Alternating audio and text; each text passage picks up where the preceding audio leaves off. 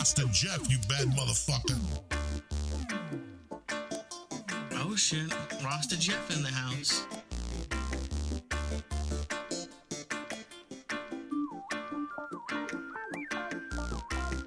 Greetings from Podcastville. This episode of the Grow From Your Heart podcast is brought to you by my friends at SeedsHereNow.com.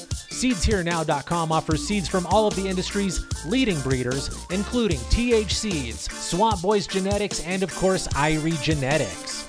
Everything at SeedsHereNow.com is backed by an award winning satisfaction guarantee. And for my friends on a tight budget, SeedsHereNow.com offers several packs for under $30, as well as amazing monthly sales. Make sure to use coupon code GFYH10 while checking out to save a few bucks. Once again, that is coupon code GFYH10 while checking out at SeedsHereNow.com.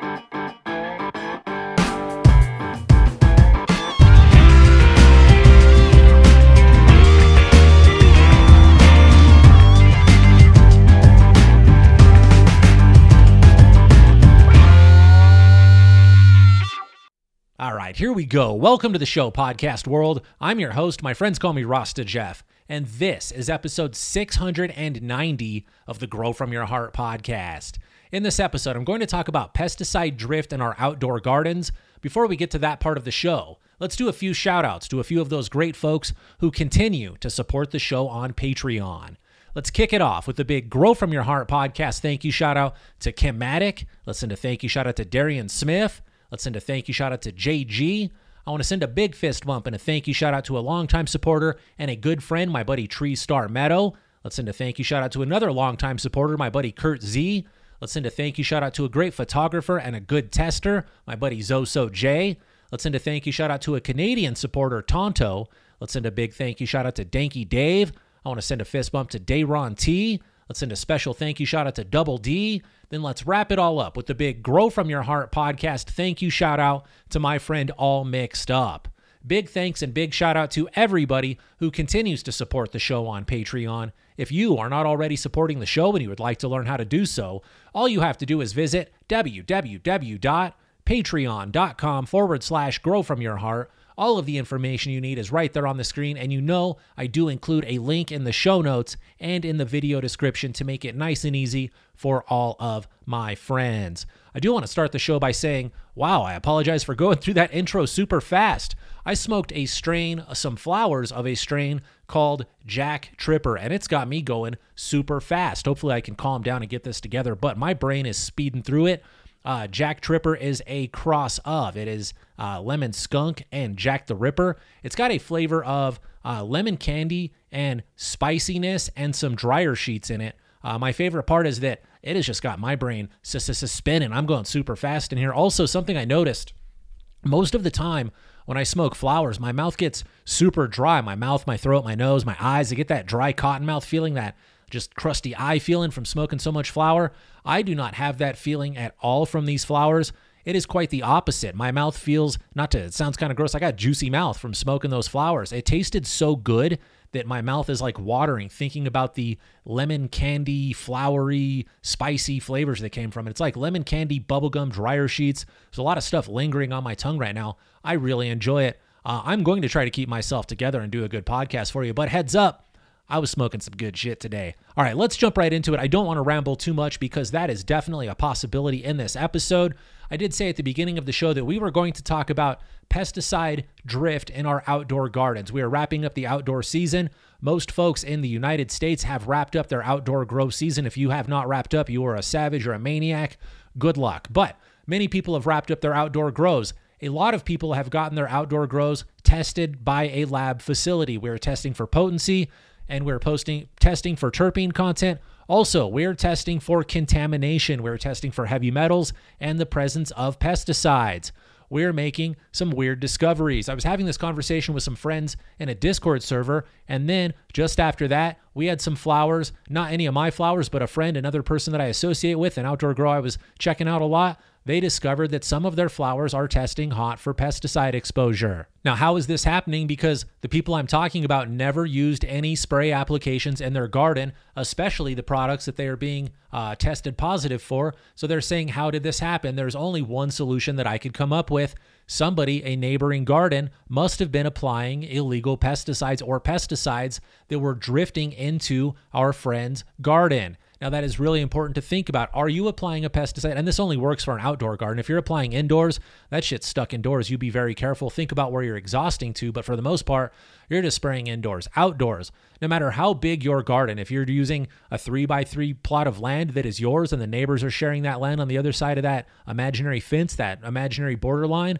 it is still your responsibility. If you've got acres and acres, it is still your responsibility to control the products that you apply to your garden if they drift and travel outward. It is our responsibility to be responsible pesticide applicators. If you've been trained by the Department of Ag, if you've taken any training classes, if you're certified, you probably understand understand the importance of pesticide drift. Many people may not understand that.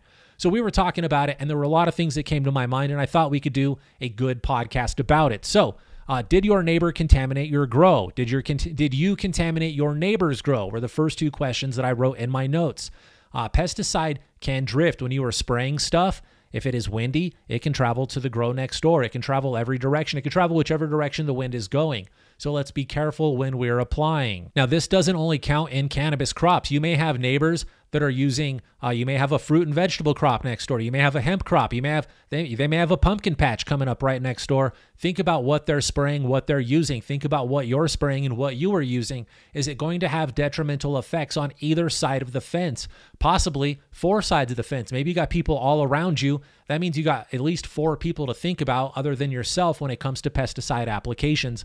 Let's be good neighbors. Let's be a good community we're growing cannabis, and a lot of people already have a little bit of a stigma for us. A lot of people were programmed and trained that uh, reefer madness, cannabis is the devil. We're gonna smoke a smoke a little bit of weed and start raping ladies and committing crimes and doing all the worst shit you could think of. We're gonna become the devil. It doesn't happen that way, but they think that. So Let's try to be good neighbors. We're growing cannabis right next door to people that may be afraid of us. Let's be good neighbors. Let's not destroy their crops because that is one more thing to make them hate team cannabis. Let's try to be their friends. We'll talk more about that a little bit here in the future. So, are you spraying your neighbors? And another thing to think about are your neighbors spraying or treating and sending their pests your way? When you spray for a, a pest or treat for a pest or a problem, especially like if you got spider mites or something like that, I'm just going to pick spider mites. If you spray for spider mites outdoors, they're going that way and that way. And if your neighbors didn't spray for spider mites, they're going to get spider mites.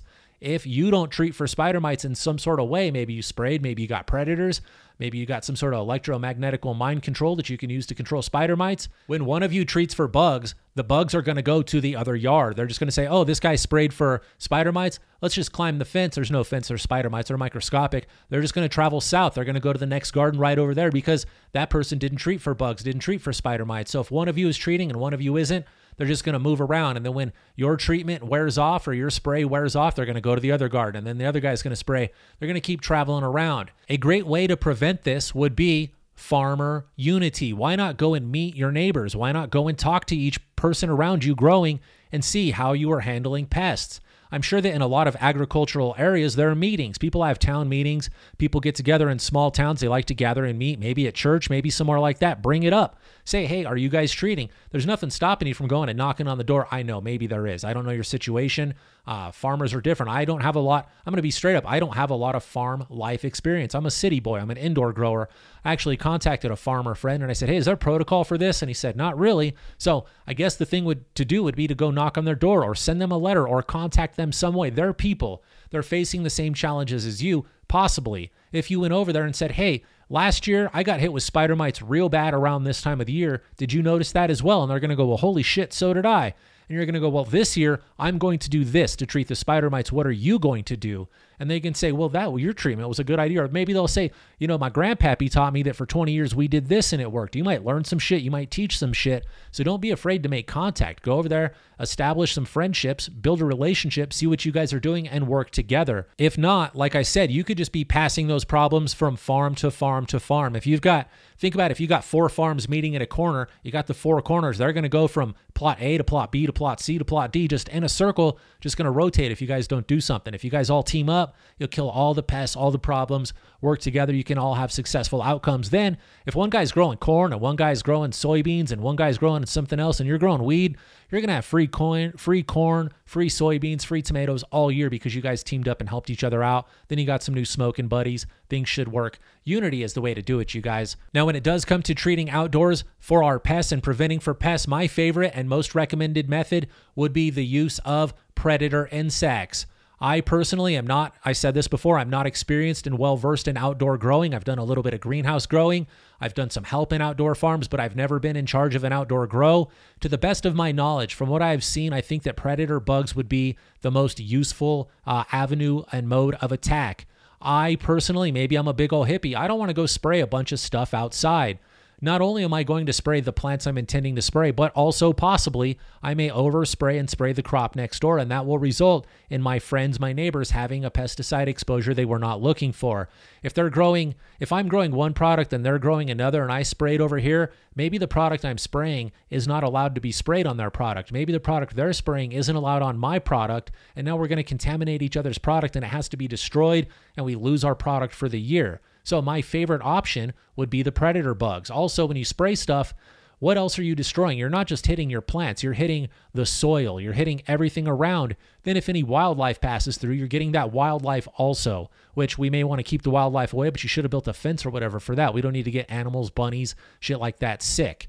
Let's talk about the bunnies and the chickens. Let's learn to use those sort of things to our advantage. The chickens are around eating all the small jumping critters. I don't know what the bunnies do. Like I said, I'm not a farm guy, but let's learn to use our natural uh, buddies, the chickens and things like that, to our advantage to help take care of that grow. Maybe let some chickens out there. Maybe one of your farmer friends already has a bunch of chickens next door. Maybe bring them chickens through your crop to eat all those grasshoppers that are trying to take over. Like I'm saying, if we use our resources and team up together, we could definitely make things better.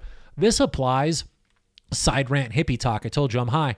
This applies to just about everything in life. If we talk to the people around us and say, What's your goal? What are we trying to do? Instead of just doing it all on our own and trying to fucking do everything, maybe the person next to us has a goal that lines up with ours and we can help each other out and we can all get there together and not leave people behind, not fucking fail because we didn't ask for help. This works with everything in life. Team up with the people around you, see who's got similar goals, see who has similar things in mind. Let's work together and get each other where we want to be. That way nobody struggles. It's all a community. The community can be a community again. All the isolation, all the quarantine, that's coming to an end. Let's be friends. Let's be community again. Let's get together, try to love one another, and feel all right. You guys, I'm telling you, that Jack Tripper is some good shit. Now, let me uh, segue into I wrote down protect the land. It sounds like hippie shit, but it is all of our responsibility. That land is yours. Uh, maybe that portion of land is your land. This land is my land. But guess what? For now, in the future, you're going to die. I'm going to die. People are going to have to live on that land after us. I've got a child. She hopefully one day not too far, too not too fucking soon. Settle down, kid. Hopefully, she has children one day. Hopefully, those children have children. We need safe, healthy, viable land for all of our children. So it's our responsibility now to make sure that that land is healthy when our children's children's children's are there to play in that dirt, to grow their food, to grow their ganja in that dirt. Also, protect the water. I know that's just a side rant, but protect the water. If you are growing uh, cannabis it is your responsibility to protect the land and the water around your grow. Think about it. Like I said about the land, it's not ours forever. That water is moving. That water is yours in that section, but it's traveling downstream and taking all the destruction, the contamination, the pollution, the bad vibes that you're doing to it. It's traveling downstream. Quit doing that shit to the people downstream. Be a good person. Love the water, love the land. It will love you back. I do believe that it will take care of you if you love it back. Now, this does work us into a little bit of a recap. Previously, I've done an episode about bud washing. Somebody asked me, will bud washing help with the, pe- the pesticide situation? Possibly, maybe. That depends on what pesticide was applied to the flower and what stage, how strong. There are a lot of contributing factors here. Uh, was it just a, a surface application, is what I want to call it? If you applied some sort of oil, some hippie oil, that just landed on the surface of the leaf and made that plant undesirable for attacking pests or uh, maybe a pathogen. If you applied something systemic that got inside of the plant, there is no washing that out. A product like Floramite or Avid, that's inside of your plant. You can't wash that out. It's moving around, it's in the cellular part of the plant. There's no getting rid of that. That bud is going to test positive for that. Whatever the main ingredient is that is, it will test positive for that no matter what you do, even with a bud wash. So, bud washing will take off your powdery mildew, your bug poop. It may take off some of your lighter uh, surface sprayed type products, but your systemic stuff is inside of that plant and you cannot get rid of it. So, bud washing may help with some things, but it's not going to get rid of every pesticide that you used. Now, one more thing to talk about when it comes to protecting our outdoor grows and taking care of our neighbors is pollen. I see a lot of people growing outdoors in the city, in, in the country, on farmland, in urban areas. Be very careful with your male plants. If you've got a male plant outside and it starts to drop pollen, the wind will take that pollen for miles. It can go a long way, depending on what's in the way. If you're in the city, if you got a big city, I got buildings and houses and trees and shit here that may block some of that pollen from getting places. But if you're in a flat landed area with not a lot of shit, that pollen is going to travel and it could go quite a ways. It could go very far. There's there are stories of pollen traveling miles. I don't know how true or real that is, but there are legends and stories of pollen moving for miles. So it can go a ways. It can go quite a distance, at least a quarter mile. So be very careful. If you're growing outdoors, Pay very close attention to your plants. Look for males. Get rid of those males very early. If you're going to do any breeding outdoors, be very careful. Really consider how far that pollen will travel. Do you have neighbors that are growing hemp or cannabis? You may mess up their entire crop. Also, if they're out there growing hemp or cannabis and they miss their males, they're going to mess up your crop too. So be very careful. Learn how to identify males. It is best practice, in my opinion, to put tested plants outdoors so we don't put boys out there. I understand a lot of people are just plopping thousands of seeds and hoping to find the boys. Be very careful with that. Be very diligent with your male search, please. Please don't ruin other people's crops with your stray pollen. All right, ladies and gentlemen, boys and girls, pimps and hoes, friends, foes, smokers, growers, clone cutters, pollen chuckers, all of you beautiful cannabis enthusiasts out there, I want to thank you once again for listening to another episode of the Grow From Your Heart podcast. If you have any questions, corrections, comments, or concerns, you know I would love to hear from you. The email address is growfromyourheart at hotmail.com. Don't be shy. Let me know what you think of these short episodes. I've been doing shorter episodes with, uh, I'm trying to do a little less rambling in the show. Of course, I did smoke some good shit today that got me talkative, but let me know what you think about these short episodes. Maybe I'll keep doing the shorties. Maybe I'll start making them longer again. Let me know what you think. I do appreciate the feedback. Also, don't forget to like and subscribe to the videos. Click like, click subscribe. That way, every time I put out an episode, you do get a notification and you never miss an episode of the Grow From Your Heart podcast. Don't forget to check out the website at iriegenetics.com. All things Irie Genetics, all things Grow From Your Heart podcast are right there on the website. If you need a seed vendor, if you need a merch link, if you're looking for the Discord server, it is all right there on iriegenetics.com.